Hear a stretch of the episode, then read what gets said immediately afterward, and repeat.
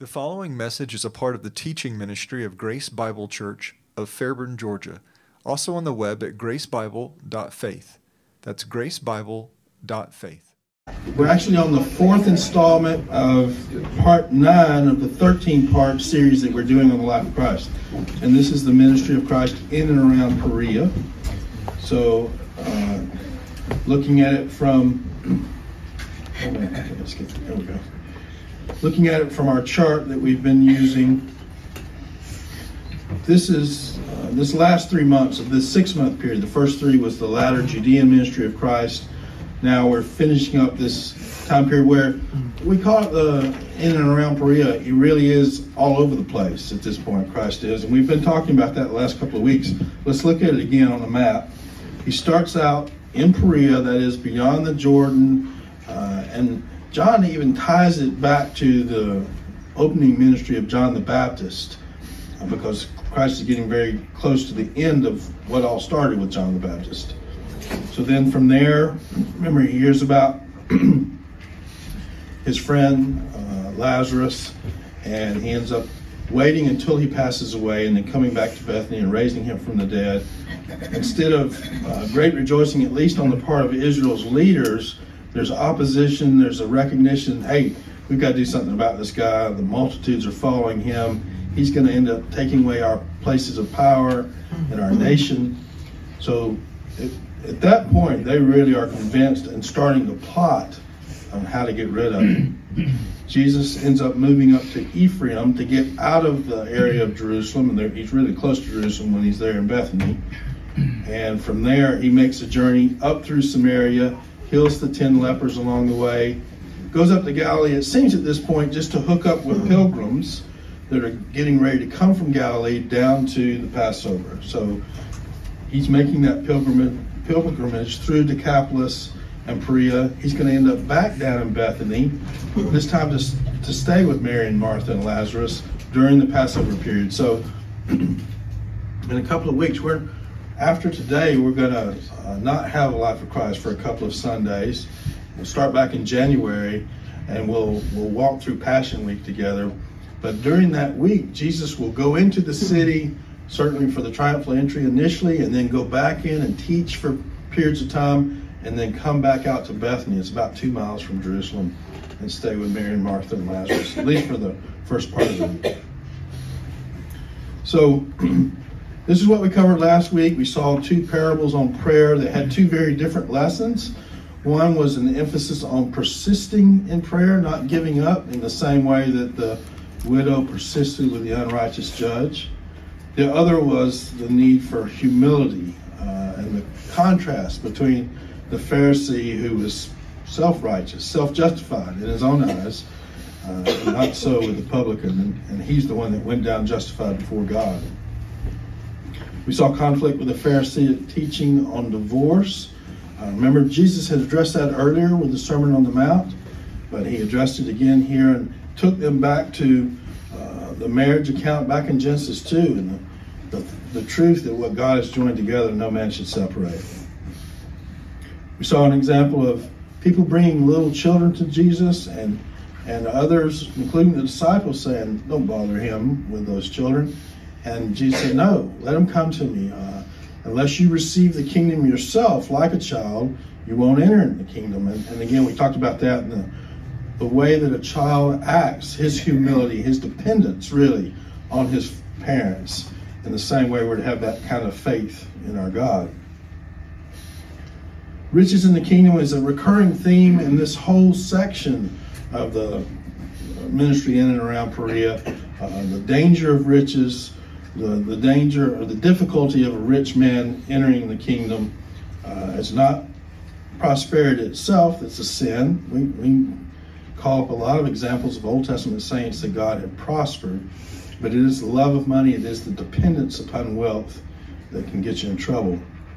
And then finally, last week we looked at the parable of the landowner's sovereignty and the fact that he agreed with a group of people initially to pay them a denarius for a day's wage but he also came to people at different times during the day, later throughout the day, and he didn't agree with them up front with what their wage would be, but he said, whatever's good in the end, I'll give to you. And he ended up giving them the same amount as the ones that had been working all day. The point there being is that God's sovereign. He's he can be gracious with what is his own, and everything is his own. So the people that agreed initially for the denarius and the day's wage had no right to grumble.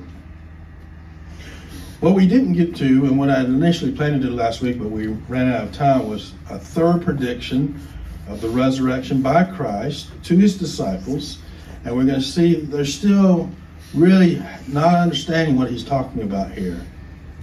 Keep in mind now, as they're making this journey down to Jerusalem to observe Passover, they're still thinking that he's going to take the throne at this point. And that's what is driving the triumphal entry. They think that he's going to take the throne, restore uh, the nation of Israel and their prominence, and, and free them from Roman rule. So let's look at this. We're going to look at Mark's account, Mark uh, chapter 10, beginning of verse 32, and we'll look at the other accounts as well. But let's start there, Mark 10, verse 32. There, I'm sorry? Mark, Mark 10, 32.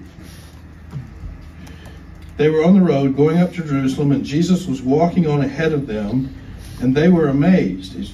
Remember, this is not just the 12, but a group of people coming down for Passover. And those who followed were fearful. Now, you could kind of speculate on what that fear might have been. I think it's become clear at this point as, as he gets close to Jerusalem, whenever he is, uh, wherever he is in his ministry, he's always in more trouble when he's back on, on their territory. So I think that's the issue there. And again, he took the 12 aside and began to tell them what was going to happen to him, saying, Behold, we're going up to Jerusalem, and the Son of Man will be delivered to the chief priests and the scribes, and they will condemn him to death and will deliver him to the Gentiles, the Romans. Remember, the Jews couldn't carry out a death penalty sentence, but they could get the Romans to do that, and that's what they ended up doing. Verse 34 they will mock him and spit upon him and scourge him and kill him, and three days later he will rise again. Now, the other accounts say essentially the same thing as what we just read, but look at Luke's account, verse chapter 18, verse 34. And they understood none of these things. And this saying was hidden from them, and they did not comprehend the things that were said. It says it was hidden from them. I think that's a an implication that was hidden from them by God. They, it wasn't time for them to understand yet. Uh, it's kind of a mystery as to why that would be. They're going to understand much better after the crucifixion and resurrection. Certainly, they're going to understand better after Pentecost why all that had to happen in the first place. But at this point, they're still, still not quite getting it. And that was in spite of Jesus' explicit words they still expect Jesus, again, at this point in time, as he comes back down to Jerusalem for Passover in particular, to make himself known as the Messiah, restore the Davidic throne, and establish the kingdom. Next, we have a warning against ambitious pride. We'll read Matthew's account here, Matthew 20, beginning in verse 20. Now, what we're going to run into over the next couple of episodes are some classic examples of having to do some work to harmonize two seemingly different accounts. And the big difference between us and those that are more critical toward the scriptures is they could read these episodes and say, well, there you go, there's a mistake. One gospel writer says that Jesus healed two men, the other just says one. That's a contradiction. One of them has to be wrong. Well, it's not. I mean, you can have two different accounts of Jesus, and one of them just focusing on one individual of the two and the other one actually mentioning the two. If you said there was only one, then that would be a contradiction, but that's not what we have in this account. But even in this one that we're about to read, this warning against ambitious pride, Matthew's account says it's the mother of the sons of Zebedee that came to Jesus. It does say with her sons, and it goes on to relate her interaction with Jesus. And yet Mark's account talks about, doesn't mention the mother, just says James and John came. Well, both are true, and you could you could conceivably have both individuals interacting with Jesus on different levels. So that's just something to keep in mind. As you, that's one of the things that comes to light when you do a study like this. As you start comparing and looking more closely at the accounts and the and the places that they do differ, but it doesn't mean they can't be harmonized. So let's look here, Matthew's account, chapter 20, beginning in verse 20. Then the mother of the sons of Zebedee came to him with her sons, bowing down and, and making a request of him. And he said to her, What do you wish? She said to him, Command that in your kingdom these two sons of mine may sit, one on your right and one on your left. Those would have obviously been the places of honor. We've already seen just a little while back that Jesus told the 12, Hey, you're going to sit on 12 tr- thrones around me and rule over the 12 tribes of Israel. So it's understandable that that would have prompted this kind of question or this kind of request. But Jesus answered and said, You do not know what you're asking for. Are you able to drink the cup that I'm about to drink? Here, the mother's not the one that answers, but James and John. They said to him, We're able. He said to them, My cup you shall drink. But to sit on my right and on my left, this is not mine to give, but it is for those for whom it has been prepared by my Father. Uh, as you can imagine, the, uh, the, reaction of the other disciples is one of indignation toward these two. They're asking for something that would put them uh, a little bit above the rest, and that's what the text says. Hearing this, the ten became indignant with the two brothers, and then we get the lesson out of this whole episode. Jesus called them to himself and said, You know that the rulers of the Gentiles lord it over them, and their great men exercise authority over them.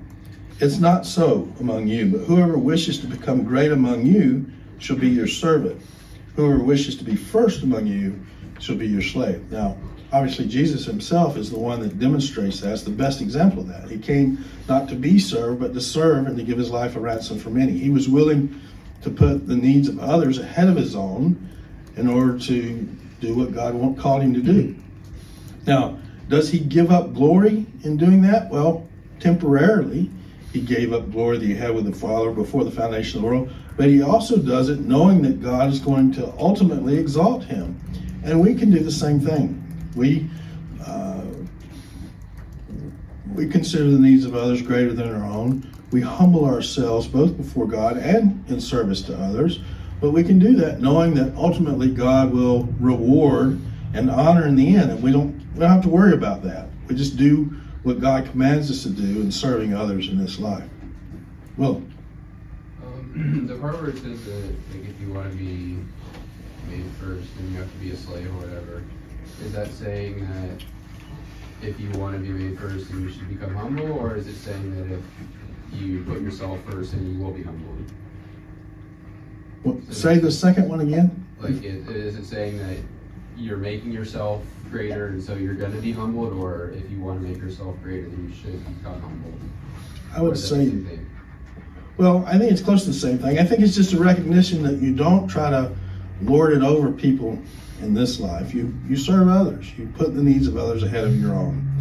Uh, and he's contrasting. That's exactly what Gentile people do. I mean, you can see that in politics. You can see it in the workplace. There are people that climb the ladder and they want power, they want authority over others. And for us, it's just the opposite. We we don't seek that. Doesn't mean we won't get it in this life. Sometimes in humble service, you end up like Daniel, for example, taken into exile as a teenager. He ends up, you know, second command to these kings. But the attitude in this life is not to get as high as you can get is to humbly serve and to and to know as you do that that God will exalt in the end. He exalts the humble and he uh, abases the proud. Just and he, he finishes with the example of Christ in verse 28. Just as the Son of Man did not come to be served, but to serve and to give his life a ransom for many. So again, that question was understandable on the one part by both James and John. I don't, you know, we don't know what went on behind the scenes. Was James and John's mother the one that wanted that for them more than they did, or was it their trying to get their mother to go ask Jesus and thinking he would uh, grant it to her before he would grant it to them?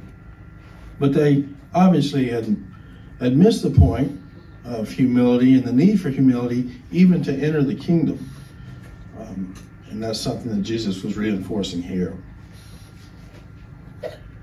Next, we have the healing of blind Bartimaeus and his companion. And, and again, there's two men involved here. A couple of the gospel writers uh, only focus on one. I'm going to start, uh, let's see here. I'm going to read Mark's account here as well. Well, let's read all three. And this is one of those ones that I want you to see the difference. Matthew says, As they were going out from Jericho, a great multitude followed him. Behold, two blind men sitting by the road. Mark says, As they came to Jericho, I'm sorry, and they came to Jericho. And then he says, As he was going out. So Mark actually includes both their approach to the city and their leaving. And Mark and Matthew actually agree with each other that the healing took place as they were leaving. So I think it's fair for us to conclude that that was the way it was. But look at, at Luke's account, Luke 18, beginning verse 35. It came about that as he was approaching Jericho, a certain blind man was begging by the road, um, was sitting by the road begging. Now, hearing a multitude going by, he began to inquire what this might be. And he goes on to relate the story, and it sounds like that these two are healed as Jesus comes into the city rather than after he's leaving. And especially if you continue on into Luke 19, after all three accounts, Matthew, Mark, Luke, talk about the healing of these two blind men. Luke 19, verse 1 says, And he entered and was passing through Jericho. So the question is, how can we square that up? How can we say that on the one hand, he's entering Jericho in Luke's account and he heals these two men? On the other two, he's leaving the city. Well, and it's hard to say with definiteness, but what would be a possibility? One would be that he uh, he sees these two men on the way in, but doesn't really interact with them and heal them until they're on the way out. Now, I think that's that's kind of tough to do, tough to make that case in light of what Luke says in 19, chapter 19 and following. But that's the best I can do at this point. I think Matthew and Mark, the fact that they agreed that it was after he was leaving the city that he healed the two men, and Luke puts it at, at least the initial interaction is only approaching Jericho. He doesn't say anything about them leaving the city. I'm going to agree with Matthew and Marcus that when it happened and try to adjust Luke's account a little bit, um, not without doing damage to it. But that's just an example of the kind of thing that you have to do sometimes. Sometimes it's easier than this, sometimes it's very hard to do. What we don't do is attribute error to one of the gospel writers because we've used this illustration before. We could have three people observe an automobile accident out here, and if you talk to them individually, you get one account. But if you put them all together, you're going to get a fuller account. You're going to have some things that one person saw and said that the others didn't. And I think that's a good way for us to look at, at these accounts. So let's let's continue with Mark's account here. They came to Jericho as he was going out from Jericho with his disciples and a great multitude. A blind beggar named Bartimaeus, the son of Timaeus, was sitting by the road. And when he heard that it was Jesus the Nazarene, he began to cry out and say, Jesus, son of David, have mercy on me. So they recognize, what do you think they're recognizing when they call Jesus the son of David? That he's the Messiah. And they know, even from their instruction in the Old Testament, not to mention probably hearing about things that Jesus had done already, that the Messiah had this kind of power. He had the ability to give sight to the blind, for example, and that's what they needed. Uh, again, the reaction of the crowd is, is different. Many were sternly telling him to be quiet, but he kept crying out all the more, Son of David, have mercy on me. And Jesus stopped and said, Call him here. And they called the blind man, saying to him, Take courage, arise, he is calling for you. And casting aside his cloak, he jumped up and came to Jesus. And answering him, Jesus said, What do you want me to do for you? And the blind man said to him, Rabboni, I want to regain my sight. And Jesus said to him, Go your way, your faith has made you well. Immediately he regained his sight, and began following him on the road. Now, again, Luke agrees with that account and just focuses on the one individual of the two. Matthew mentions two men. That's just something that we put together and say that there were two there, and two of the gospel writers focus more on the more vocal one of the two. Does that make sense? Mm-hmm. You've got the same kind of incident. Um, I want to say, and we'll get there, when we're having the account of the resurrection, and the angels that are speaking with those that come to the tomb. One of them mentions one angel, one of them mentions two. It's not a contradiction. The, the, the two accounts are complementary.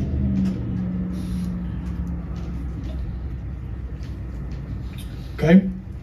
Now we come to a story that's well known to us, uh, oftentimes because we hear it as children. It's interesting to think about the fact that it takes place very soon before the triumphal entry and before Passion Week. And that's the salvation of Zacchaeus. This is only recorded for us in Luke's Gospel. Luke 19, beginning in verse 1. He entered and was passing through Jericho, and behold, there was a man called by the name of Zacchaeus, and he was the chief tax gatherer, and he was rich. Now, the term there for chief tax gatherer is one word in the Greek. It's the only place that it occurs in all the New Testament, so we don't know a lot about it. But obviously, it was a position of uh, hierarchy, and the guy made good money off of it. I think about it in terms of my first wife, Carol, when she worked at a haircutting place the guy that owned the shop cut hair, but he also got a cut, no pun intended, of each one of the people that worked for him. So he, he made out really well because he got a certain percentage of everything that they cut and he got his own money. Well, I think there's a similar situation here. This chief tax gatherer was probably over the tax office for Jericho, and he, Jericho was a great place to con- collect taxes because it was a major city and there was a, a main roadway that came through there. So he had done very well as a result. Of course, he would have been despised by his fellow Jews. We learn later that this is a Jewish person. It wasn't unusual for the Roman government to hire Jews to collect, and they would collect what they needed to pass along to the Romans, but they would also collect more and line their own pockets with it. And that's why the Jewish people despised them. This one was this was Zacchaeus. He was trying to see who Jesus was, and he was unable because of the crowd, for he was small in stature. He ran on ahead and climbed up into a sycamore tree in order to see him, for he was about to pass through that way. And when Jesus came to the place, he looked up and said to him, Zacchaeus, hurry and come down, for today I must stay at your house. And I think that's a, a divine must uh, the fact that he was a tax gatherer wasn't going to have an impact on his opportunity to hear the gospel or, or to, to hear from Jesus and, and to be saved. He hurried and came down and received him gladly. And when they saw it, again, the surrounding people, they all began to grumble, saying, He is gone to be the guest of a man who is a sinner. Now, everybody's a sinner, right? But this guy, they would call somebody who was a sinner who was a prostitute, for example, somebody who made their living sinning, and that's the way, uh, that's the same category they would put this guy in. Zacchaeus stopped and said to the Lord, Behold, Lord, half of my possessions I will give to the poor, and if I've defrauded anyone of anything, I will give back four times as much. That's a mark of genuine change. Uh, tax gatherers didn't normally think that way, and Zacchaeus was, uh, he was repenting in essence. And he was demonstrating that repentance through tangible acts. Jesus said to him, Today salvation has come to this house, because he too is a son of Abraham. For the Son of God has come to seek and to save that which was lost. Know, we've seen this before where the harlots and the tax gatherers were more likely to hear Jesus and receive his message and believe in him as the Messiah than the rulers of Israel, even though they were the ones who should have known better than anybody. They're the ones that were constantly opposing him, whereas the tax gatherers and the harlots were the ones that were receiving him and believing in him. We've also talked about the fact before that uh, the religious leaders and the people in general didn't like Jesus associating with sinners. And this was tangible fruit that he, he did do that, and, and he brought change into those people's lives through their salvation. right? We've started to see in several places in our study uh, this idea that, that Christ wasn't going to do all that the Old Testament said he was going to do in his first coming. What, what would be the one of the earliest places that we saw that? That there was going to be a delay in fulfilling some of these prophecies.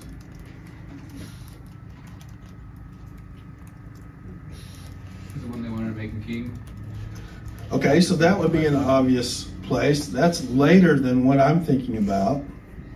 There's an earlier instance, all the way back to Matthew 12 and 13, where, you know, they're saying that Jesus cast out demons by the ruler of demons, and he says that they've sinned against the Holy Spirit. It's unpardonable sin.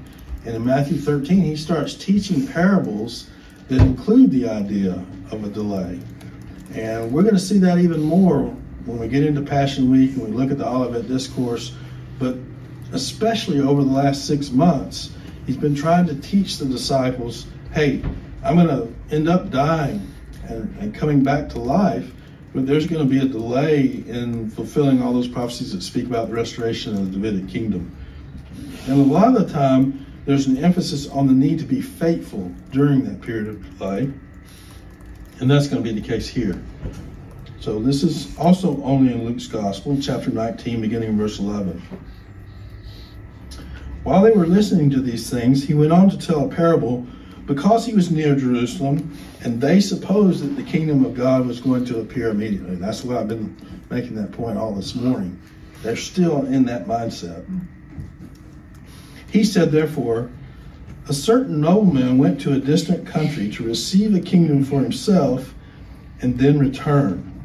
There's actually a historical incident that might be the background for this story, this parable that he's telling them now. Um, Archelaus was the son of Herod the Great, and Herod would be the one to bequeath a certain portion of the, his kingdom to his sons, but then they had to go to Rome to get that confirmed. So, in that sense, they would go to a distant country, Rome would have to buy off on it, and then they would come back and rule. So the nobleman goes to this distant country to receive the kingdom and then return. And he called ten of his slaves and gave them ten minas and said to them, Do business with this until I come back. Now, a mina wasn't a huge amount of money, it was a typical wage for a 100 days' labor. Now, if this uh, parable sounds similar to one that you've heard before, it's the parable of the talents in the Olivet Discourse.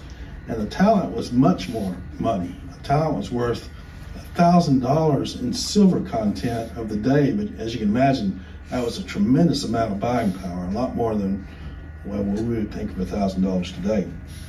But this is a different parable, different unit of currency that he's talking about, and in a different setting. This is taking place before the Olivet Discourse. But his citizens hated him and sent a delegation after him, saying, We do not want this man to reign over us. Who do you think that's referring to? Well, who's the nobleman in the parable? Who does it represent? It represents Christ and the fact that he's going to go all the way to heaven, not just to a distant, country on earth, but he's going to go to heaven in a sense to receive his kingdom and then come back one day. So, who would be the citizens that hated him? The Pharisees, the Jews, the, the religious leaders. Um, and we're going to see that there's two different lessons in this parable, and one of them is a very stern warning against those that hate him. Citizens hated him and sent a delegation after him, saying, We do not want this man to reign over us. It came about that when he returned after receiving the kingdom, that he ordered, he ordered that these slaves to whom he had given the money be called to him in order that he might know what business they had done. First appeared saying, Master, your mina has made ten minas more. And he said to him, Well done, good slave, because you've been faithful in a very little thing, be in authority over ten cities. And the second came in saying, Your mina master has made five minas. And he said to him also, And you are to be over five cities. So one of the lessons that we pick up is that God does give differing gifts and differing levels of gifts and abilities. And our responsibility is to be a good steward of what he's entrusted, right? We're not all going to be given the same thing, but we're given different levels of ability, different spiritual gifts even, different natural, if I can say it that way, talents and abilities. Our responsibility is not to look at with envy on somebody else who might have something different or more, but to be faithful with what we have. Another came saying, Master, behold your mina, which I behold your mina, which I kept put away in a handkerchief, for I was afraid of you, because you are an exacting man. You take up what you did not lay down, and reap what you did not sow. In other words, the man, uh, at least in the eyes of this particular slave, was not a good man. He uh, he profited from somebody else's resources. He said to him, By your own words I will judge you, you worthless slave. Do you not know, or do you know, that I am an exacting man, taking up what I did not lay down and reaping what I did not sow? Now, we don't know if that's true or not. That at least was this man's impression of him. Then why did you not put the money in the bank, and having come, I would have collected it with interest? Now, do you think they had banks the way that we do today? No. Um, you see, the point is okay, you could at least made some money even without doing a whole lot. There were money changers, and there were men that you could put your money with and gain some money over time. That's basically what a bank does with interest. And that's the point here. He said to the bystanders, Take the mina away from him and give it to the one who has the ten minas. And they said to him, Master, he has ten minas already. I tell you that to everyone who has shall more be given, but from the one who does not have, even what he does have shall be taken away. And again, that sounds a lot like what we hear in the parable of the talents, and even in the uh, in the parables in Matthew 13, the idea of the one who has and receives Christ and believes in him, more shall be given to him. The one who rejects Christ and doesn't understand the parables, they'll serve to harden his heart and even take away divine truth that had been given to them from the Old Testament. It goes a little bit against the way that we think and even in the way that the bystanders in the parable thought. You know, why would you give it to the guy who already had a bunch? But that's God's sovereign right to do and to even give more to the one who served more faithfully, is the better steward. But these enemies of mine who did not want me to reign over them, bring them here and slay them in my presence. And after he said these things, he was going on ahead, ascending to Jerusalem. So, again, think about where we are in the context of Jesus' ministry in a timeline way. He's 15 miles from Jerusalem at this point, and he's delivering this parable, especially in light of the fact that not everything that's predicted about him in the Old Testament is going to come to pass. They did expect that as they were approaching Jerusalem. And the lesson of the parable is twofold. One, the main point would be for those that are faithful disciples of Jesus to be faithful during the period of delay. And again, we're going to see a number of parables in Olivet Discourse that address that, especially in Matthew 25. It's very relevant for us today. As I said before, we we have very little control over the portion that's given to us. We don't have any control over the parents that we're born to, the family that we're born to, the part of the country we're born in, the part of the world, uh, even the abilities and opportunities. That's all uh, by God's choice. But we all have the ability to be good stewards of what God gives, and that's what our responsibility is. And we're to be about faithfully employing the things that God gives us to further the kingdom, to further the spread of the gospel. The second lesson, and it was made to the Jews of Jesus' day because those were the ones who, in the gospel accounts, very obviously opposed Christ, but it would be the same for those today who aren't faithful. And, and God gives all those things to unbelievers as well, right? But those those folks aren't being good stewards in the sense of honoring God in the way that they use what God has given them either. So that would be the application by extension. But the Jews who refuse to acknowledge him as king are giving a stern warning in this case. They'll be slayed in his presence, they'll be judged, they'll ultimately face an eternal death in the lake of fire. So that finishes up uh, Jesus' teaching as he's making his way down from Galilee with the pilgrims into Bethany first and then Jerusalem. Like I said, for the next couple of weeks, we won't be doing Life of Christ in the second hour. And then we'll resume our study in January and we'll start picking up study of Passion Week. Lots goes on during that week. Starts with the triumphal entry, culminates with the death and resurrection of Christ. Uh, there's some significant teaching discourses with toward the Pharisees and towards his opponents during that week. There's also teaching with the 12 at the Olivet Discourse. Again, trying to prepare them for uh, an extended period where he's away from them and what their responsibilities are in that case. Any other questions or comments before we finish this morning?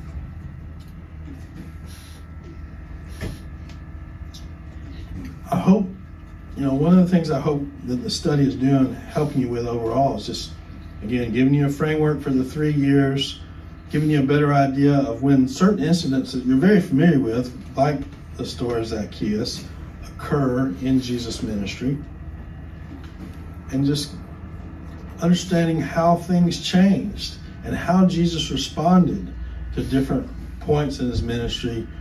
Uh, the parables, mysteries of the kingdom would be a major one, uh, depending on what he was facing. Okay. So if we don't have any other comments, Merry Christmas to you all. It's good to see all of you here this morning. I hope you have a blessed time with family over the holidays, and we'll look forward to seeing you again next Sunday. Let's have a word of prayer and be dismissed. Father, we do thank you for uh, the record of what we have of the life of Christ, the way that he took advantage of opportunities, even while he was traveling down to Passover to teach, to make clear uh, the necessities of the kingdom, the, the entrance, what was required to enter the kingdom, uh, the need for faithfulness as a steward of what you've entrusted. Where we pray that you'd help us to do that as well. We pray even that we'd be faithful in, in the time off, if we have some around the holidays, to reflect on what you've done for us, what you've accomplished in Christ. And as the new year approaches, just to, to renew our commitment to you to be faithful in what you've entrusted to us. Um, we recognize that we don't have control over the, the portion and the opportunities in many ways, but we can always be faithful as stewards. We want the the expectation of Christ's return to be our motivation. And we want to hear you say, Well done, thy good and faithful servant, enter into the joy of your master. We do look forward to that day when, when Christ will come back. We know that it's preceded on the one hand by a time of great tribulation on the earth, and we know that you have spared us from that because of the promise of taking us out of the world before that time of tribulation comes.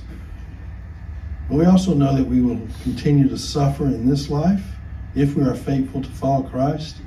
We pray that you'd help us to, to do that with endurance, uh, to not take our eyes off of Christ's own suffering on our behalf, and to recognize that whatever we go through in the way of suffering in this life is unworthy to be compared to the glory that will follow. Lord, thank you again for, for our time this morning. Help us to be faithful this week as we live for, for you and for Christ. We pray in Christ's name. Amen.